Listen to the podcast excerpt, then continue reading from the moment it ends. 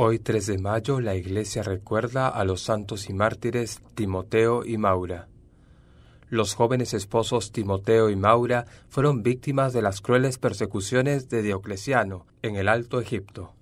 Timoteo era lector en la iglesia de Perapeis, cerca de Antinoé, y tanto él como su esposa se dedicaban con ardor al estudio de las Sagradas Escrituras. Por ese motivo, el gobernador le ordenó que le entregase los libros sagrados para quemarlos públicamente. Timoteo se opuso firmemente a esta orden y con ánimo de hacerle flaquear en su resolución, fue sometido a severas torturas.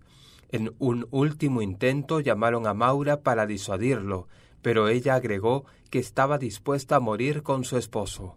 Los mártires estuvieron clavados nueve días antes de morir. Pidamos la intercesión de estos santos esposos para ser siempre fieles servidores del Señor.